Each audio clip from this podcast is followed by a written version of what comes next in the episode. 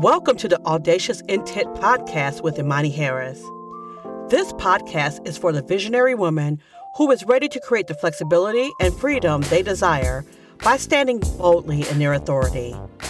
I can't wait to share tips and inspiration to keep you pressing forward in your journey so you can continue to shine as the queen that you are. All right, queen, let's dive on into today's All topic. All right. Welcome to this week's edition of the podcast. As you guys know, I've been on this journey of having guests so that you're not just listening to me, right? I know you love my voice. I get that, but there's nothing better than having someone on the podcast with you to just share your knowledge, share your expertise, share your journey so that you can give another perspective. I always say I don't want to be the smartest person in the room. I don't want to be just the mouthpiece. I want to bring other people in with their different expertise to not only just share what they are doing, but also share my platform with them because you never know someone listening today, they could make really benefit from the person who I have on the podcast this week. And so guys, this is exciting. This is my first gentleman on the podcast. So he has to get some props for that being number one, being brave. And I just want you guys to say a warm welcome to Mr. Bo. How are you doing, Bo? I'm doing wonderful, Imani. Thank you for that very nice intro, and it's it's a pleasure to be here with you. And hello to everyone listening to this. Awesome. It is definitely a pleasure to have you. So you talk about how you do a lot of educational content sharing. Could you go into that a little bit more to explain that to the audience? Absolutely. So that's what uh, my company is. We're called Solcademy. It's S-O-L-C-A-D-E-M-Y dot com. And we are an ecosystem for sharing educational resources. You think of a high school where you live in Georgia. There might be 10 science teachers all giving the same lesson, creating the same content essentially 10 times over. And what you can do on Solcademy is collaborate with other teachers to use their content and they can use your content. So instead of 10 teachers doing the same thing 10 times, 10 teachers only do everything once. So it greatly reduces the amount of time that they spend creating content, but more importantly, looking for content because on average, teachers are spending between 5 and 15 hours every single week looking for content to support that instruction. And so by collaborating, we believe we can bring that down to maybe 5 to 15 minutes per week. Wow. Okay. Wow. Where were you when I was going through school? I'm sure my teachers would have loved having something like this available. So is it only just for fellow teachers or can other people also contribute their um, information to be used in the education system? That is a really wonderful question. So when I started off, I thought it was just going to be a teacher tool. But then, of course, things have really changed over the last year and lots of people have value and things that they can teach about. And I, in speaking with students, I learned they want to learn a lot about real life skills. They want to learn how to manage their credit and start a business and, get into a relationship and all these sorts of things that you learn in the real world that aren't necessarily taught in traditional schools. So we're an educational platform. And what is educational? Well, you know it when you see it. If you can watch that video and learn something from it, then we believe it belongs on Solcademy. But if it's just purely for entertainment, we believe there's other platforms for that. So when it comes to mindfulness, self care, uh, mental health, behavioral health, anything like that. This is very valuable educational material, and we would love to have it on Solcademy. Okay, I'm loving that too, guys, because, you know, growing up, you weren't taught anything about finance. I didn't know finance until I went into college. And by that time, it was a little too late. You know, how to properly communicate. You don't learn that until college, which is a little bit too late because you're really trying to find where you fit in in high school. I know that's how it was for me. And then you go off to college and you're still going through that journey of finding yourself. So to really have, I would say kind of like a holistic ecosystem in a sense and having all the different types of information available, I think that's really beneficial to students as well as teachers because I'm sure you guys are very sure that the information is legit and it's not, as we say, the quote unquote fake news. So you're making sure you're providing the best content. How has that really benefited those who participate in the platform? Yeah, absolutely. I think that the biggest thing that a teacher can do for any student is spark their joy of learning. You know, this younger generation is so autonomous. They take so much control over everything that we do, uh, that they do. You just got to give them the right tools. So that is really what we try to bring on Solcademy is just give them a place where they can go find high quality educational content. You know, try looking for this stuff on YouTube. You just never know what you're going to find and whether the person actually has a clue about what they're talking or not. Uh, but when you come to Solcademy, you know that it's been curated, it's been vetted by other students, by other parents, by other teachers, that these people at least know what they're talking about because we take off quite honestly, material that doesn't. You know, if someone reports it as saying, hey, the information here is inaccurate, then it doesn't belong on Solcademy because it's not educational, like I said, right? So that is, you know, just that alone puts us in a completely different space, having the ability to rely on something and a content source that you know what you're going to get there is valid and it's coming from real teachers, right? Real educators, not just someone with a camera in their living room. Yes, because everybody can be a star overnight mm-hmm. with just a camera in their room. But I think that that is so beneficial is to have that type of resource available because so often it's the resources that are lacking, especially in certain neighborhoods and areas that that's why they don't get the same type of opportunities because it's not available to them. Or like you're saying, you can go on Google, you can go on Pinterest, you can go on YouTube and get overwhelmed by all the information, but not really knowing does it apply to you? Is it legit or is it basically just based on someone's opinion? So on the platform, do you also provide like accountability in a community as well, or is it solely just the education information itself? Yeah, absolutely. So this is one other, and it's a big focus for us, is how do we determine what is high quality content? Well, it's really easy when all you're thinking about is the number of views because you want to serve ads. And that's what TikTok and YouTube are for. They just look at the number of views. But for us, it's much more than that. Yes, it needs to be entertaining, but it also needs to be educational. And the best way that we've come up with determining if a video is educational is by forming an academic council. So we work with actual teachers, credentialed teachers all across the United States and soon to be in many countries around the world who will watch the content that hits a certain threshold of views and then score it and basically say, hey, this is like highly informational, this is highly educational, or it's not and it will be very clearly distinguished the um, you know the level and the quality of the educational content in each video. And we're going to have the ability for you to sort and say, you know what, I just want to see things that are more entertaining. That's fine, but if I'm really trying to study for my exam, you know, I have a big uh, assessment coming up. You need things that are more educational, and you'll be able to sort according to those two criteria. I, love that, that you have more control over what information you want to see. Now, with Solcademy, is it already integrated in certain health, in certain education systems, or is it something that's kind of like an, a resource that teachers are just unaware of? It's it's a little bit of both, and we are very new, so we're continuing to grow out our partnerships and our integrations. Right now, we're integrated with tools like Google Classroom and Microsoft Teams to make it easy for teachers to use. We also have the Common Core standards as well as the Texas State standards for academics built into the platform. So if you're teaching, I know in Georgia they use Common Core. If you're teaching to a specific part of the Common Core, you can very easily find lessons associated with that same code in the Common Core. Uh, we'll be expanding into other states like like Virginia and DC, or sorry, Virginia, uh, Louisiana, Florida, and other countries as well. We're working with uh, India, with uh, Nigeria, Malaysia, and a few other countries to get their standards into the platform. At the end of the day, we want to make it as easy and as fast as possible for you to find exactly the content that you're looking for, no matter where you are on Earth. So if you have any other ideas for us to make that even easier for you, please send them our way. We'd be happy to incorporate those as well. I love that. Now, for the Solcademy, does it focus more on secondary education or are there also some college level components in it as well?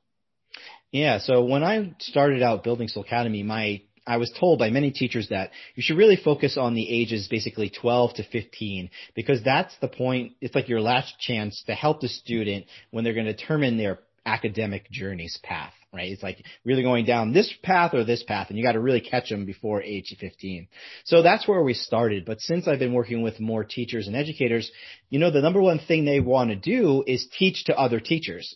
They want to teach about subjects like black history, right? How do you teach black history if you don't have a black, a black teacher in your entire high school, right? Things yeah. like this. So, and uh, I've been working with school leaders and they want to talk about, you know, how do you start a DEI program in your school? Well, if you have no experience with diversity, equity, inclusion, you might not know how to do that. So we need to have content for the school leaders. So while there is lots of content for students um, in all grade levels and going up into higher education, there's also content for parents, for school leaders, for teachers, basically anyone who's involved in that educational ecosystem. They should all be able to come to the same place on Academy that is really great what you guys are doing. And I think it's very key just with what we're going through right now, what everyone is seeing on a mass level now that we do have social media and everyone has a camera on their phone. And it's really being able to have those difficult conversations as well as to have that right information available. So I know you talk about that is especially for black and brown learners. Tell us why that is so passionate for you. Yeah, well, absolutely. I mean, this is my origin story, right? I mean, I grew up in a cross-cultural environment. Um, where I grew up in my town was it was very large African American population, Latinx population, and white population. We're all very integrated. I thought that was normal, uh, but then when I started going into the real world, I was living in Southern California. You see like segregation, just call it what it is. Um, and where a lot of the black and brown students were learning, you know, there's the quality of instruction, the quality of facilities. It was nothing like the you know the, the predominantly white and predominantly Asian areas, you know, is like really drastic disparity, and we're talking about in the space of like 10, 15 miles away, right? We're not talking about from first world country to third world country. I'm talking about from Santa Monica to Long Beach, California. Okay, this is not a big difference, and I think that's totally unacceptable in today's world where everything is accessible online. When a child goes on TikTok, it doesn't matter where in the U.S. they live or what their parents' background looks like like or the you know the color of their skin, they can blow up and become you know just as famous as anyone. But when they go into a school, now we're holding them back with the systemic you know issues that we have in our educational system that dates back hundreds of years. So now in 2021, it's important that we step past that and we have to be honest and say, okay, a lot of people, specifically black and brown people in this country have been held back because they haven't had access to the resources that they need to do well in school. So that's where we start. And I'm starting by recruiting black and brown teachers because as soon as that child sees somebody who looks like them, all of a sudden they're going to be interested in that history lesson or that social studies or science or whatever it is. All of a sudden these things like, oh, someone who looks like me can teach me this subject? Yes. You know, the data proves that if a black student has a black teacher by second grade, they're 17% more likely to go to college. If they have two, they're 33% more likely to go to college. But we're going to take it a step further. And we're going to say, yes, we're going to get all our black and brown students into college through this culturally responsive uh, pedagogy. But you know what? We're going to take it a step further than that because I want to see what all non-black and brown students do when they have a black and brown teacher. See, this is the effect that I'm really trying to create is that black and brown teachers are amazing and all teachers are amazing, don't get me wrong, but we need to bring that model of success, of intelligence, of accomplishment, of mentorship that a teacher has to every student in the United States and around the world. That's the effect that I'm really excited about, Imani. Wow, I was about to say, please pass the offering plate because that was like a sermon. I was like, yes, okay, yes, come bring the offering plate because he was on he was like on it. He was right there in the pocket. And you can tell by just person's tone just how passionate they are. I, I know that I looked at a series on YouTube by Vox Media and they talked about the different types of racial disparity also like in the neighborhoods, in your school system, even in healthcare and I'm in healthcare. And it actually made me open my eyes a little bit more like, wait a minute, they're actually right. And I think I was a little more better off than some other people. And I was complaining about being in Colorado Springs, which was a military town, but it was the same thing that you mentioned was that you knew what side of town you were on. There was the black school district, there was the white school district, there was the black mall, there was the white mall. It was just very in your face, but in the same instance, I still was afforded the opportunities because of how I was raised. It was all about education first. So I knew how to, in a sense, we had to learn how to play the role. To make sure that we can get the access without being considered by our skin tone. Cause I know that was so hard for me because people hear me on the television, on the TV, or they hear me on the phone. They're like, Oh, she's a white person. But then when I get in mm-hmm. person, they're like, Oh wow, you talk so cultured not everyone talks like they're from the hood. And even if they are, they all don't talk that way either. So I think that is so important that we got to kind of break down those disparities of assumptions and thinking just because those few do it doesn't mean the whole population of that culture or region does that. Absolutely. So and uh, for a lot of people, this will be their first experience with an educated African American or an educated Latinx American, quite honestly. I mean, if you go around the United States, like they just don't live everywhere. So I don't necessarily fault people for what they don't know, but that is no longer acceptable. Like we have to show a positive model of African Americans, of Latinx Americans to everyone in this country. And I love entertainment. Don't get me wrong. It's wonderful. It's an important part of life. But now we've got to take it into academia. Now we've got to turn it into mentorship. Like, wow, you said you mentioned in healthcare, you know, how many black doctor mentors are there outside of, you know, metropolitan Atlanta? Right. And if you are, if you want to become a doctor and you live in, say, I don't know, Eastern Oregon, uh, you should have a, you, an option at least to have an African American mentor. Right. Uh, and now we just we just need to bring those models of success to everyone. And I believe as soon as we do, we're going to eliminate just the lack of knowledge. I mean, uh, that's the thing. Like once you see that, yeah, black people, brown people can be can be very intelligent, they can be well spoken, they can be successful, they can have money, they can be respons- they can do all these things. All of a sudden, you know, your prejudices for the vast majority of people, they're going to go away because they're confronted with facts and reality. And it's very hard to deny. I know we try to deny reality a lot of times, but it is undeniable when it has a personal impact. Like, hey, I want to become a doctor. My mentor was a, you know, a black doctor. All, that, that person is not going to think, you know, along the ways of, of some people who may not have that same experience. Absolutely. And I think also too, another thing that has to be addressed as well is the bias within our own cultures. You know, a lot of bias I dealt with being in a mostly black school, then I went to the mostly white school was that the black kids always looked at me as, oh, I thought I was better than them because I talked with such diction. And so it was always, oh, well, you're not black enough. Well, what is the standard of black enough? Is there a mm-hmm. quiz for that? But then I also noticed even on the entrepreneurial side too, there's a lot of scarcity and that we're not wanting to come together and help each other. You know, and it's like we can't just stay in our respective corners of the ring and think that, that everything's going to evolve differently. We actually have a bigger impact and voice if we all came together because then we could help more people because it's an amplified mission than just us on our own. It's such a bigger impact. And so I think that you're starting at the educational, secondary educational level is going to really be key in that and helping to dispel those disparities and limiting beliefs really. What are your thoughts on that?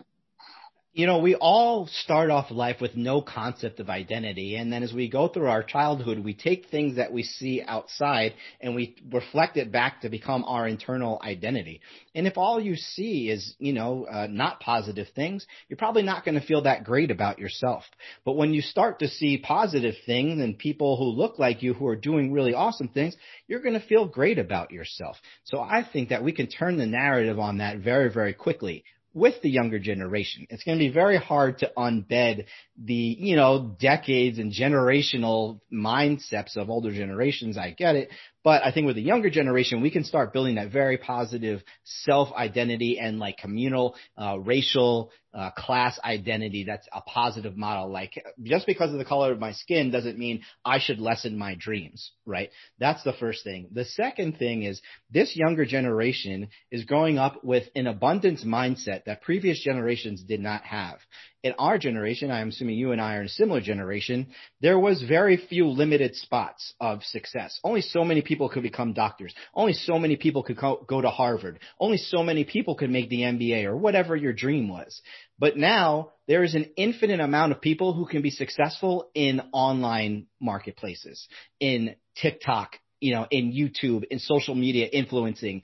Just the internet has created so much abundance that anyone can really make it whether they go to school or not, that these children aren't faced with the same concept of limitation that we were and scarcity, which I think drove a lot of competitiveness. It's like, hey, only one of us black people is going to get into Harvard. So it's got to be you or me who gets in.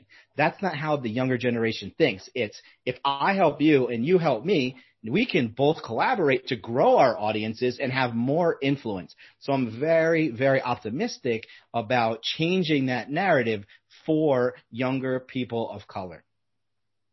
I absolutely agree with that because I know growing up in the 80s, you know, didn't know too much about the computer until the Commodore 64 came out and the wall, you know, the phone was still attached to the wall and you had the extra long cord. You tried to get into the living room so you could actually sit down. So growing up being from a West Indian family, there was only three things you need to do.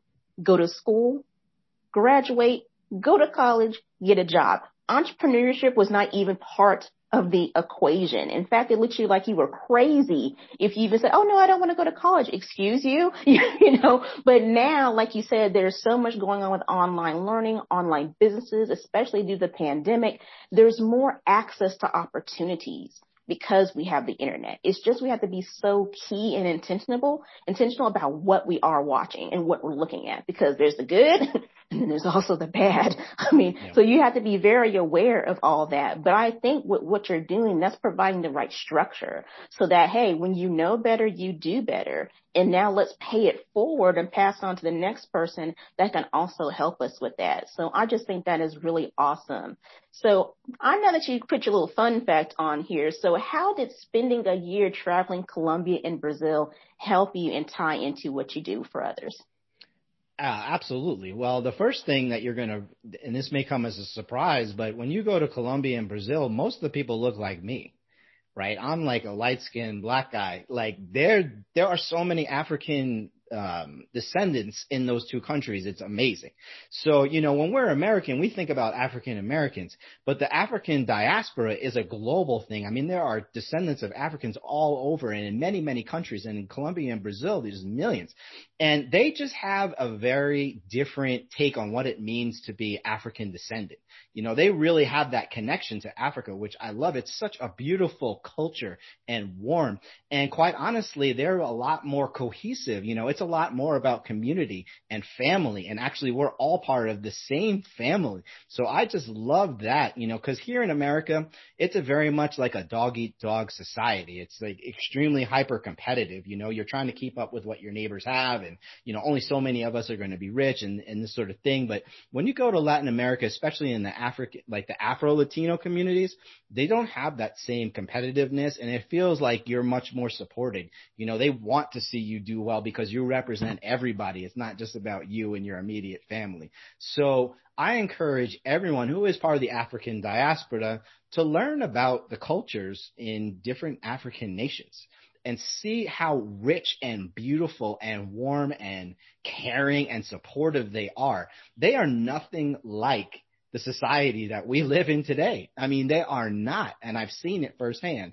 So just picking up on that, you know, like, Imani, I want you to do well. Not just because we look alike, but I care about you as, as a human being. Now, the fact that we do both come from the same lineage at some point, I might help you out a little bit more. I might care, I'd be a little more invested in you, only because right. I know what you and your ancestors have been through, and that means something to me, right? So that's one of the things I learned. That's awesome. I think that's very key that we get comfortable being uncomfortable and stretching ourselves outside of what we see within our own communities because there are so many different aspects. There's so many different rich cultures and even different subgroups within cultures that we're not really access to here, you know? So if we go outside of our comfort zone and actually immerse ourselves, like a lot of people go to Africa, you went to Colombia and Brazil, you're going to see a whole different mentality. Even the Caribbean, a whole different mentality than what we face here. So definitely before we end this episode, how can people get in touch with you to also learn more about the platform and potentially contribute to it? Yes. So anyone can go to our website. It's Solcademy. That's S-O-L-C-A-D-E-M-Y dot com. And then go to your favorite social platform of choice and find us at the same name. It's S-O-L-C-A-D-E-M-Y dot com. I use Telegram all the time. It's a chat app. It's kind of like WhatsApp. Uh, I'm on Clubhouse. I'm on Twitter, Instagram, Facebook, LinkedIn, all the time. You name it. And truly one of my biggest joys is connecting with people like you, Imani, learning a little bit about your experience. And cause everyone went to school at some time. And so I'm picking up little nuggets of information. I want to know what it was like for you to go from that white school to the black school, you know, and the different experiences. Cause that helps me prevent another student from having to go through that. So I encourage anyone who hears this, please contact me. I would love to connect with you. I'd love to know about your journey. And yes, I'd love to get you involved with Solcademy. Awesome. Well, I just want to thank both so much for taking the time to be on this week's episode, guys. You got his information. Please be sure to tap in because as we help and serve one another, we are able to in turn help so many more people at a greater impact and level. So I hope that something resonated with you this week and we'd love to hear from you. So just thank you for everything that you do and know continue to shine and soar in all that you do. Take care, everyone.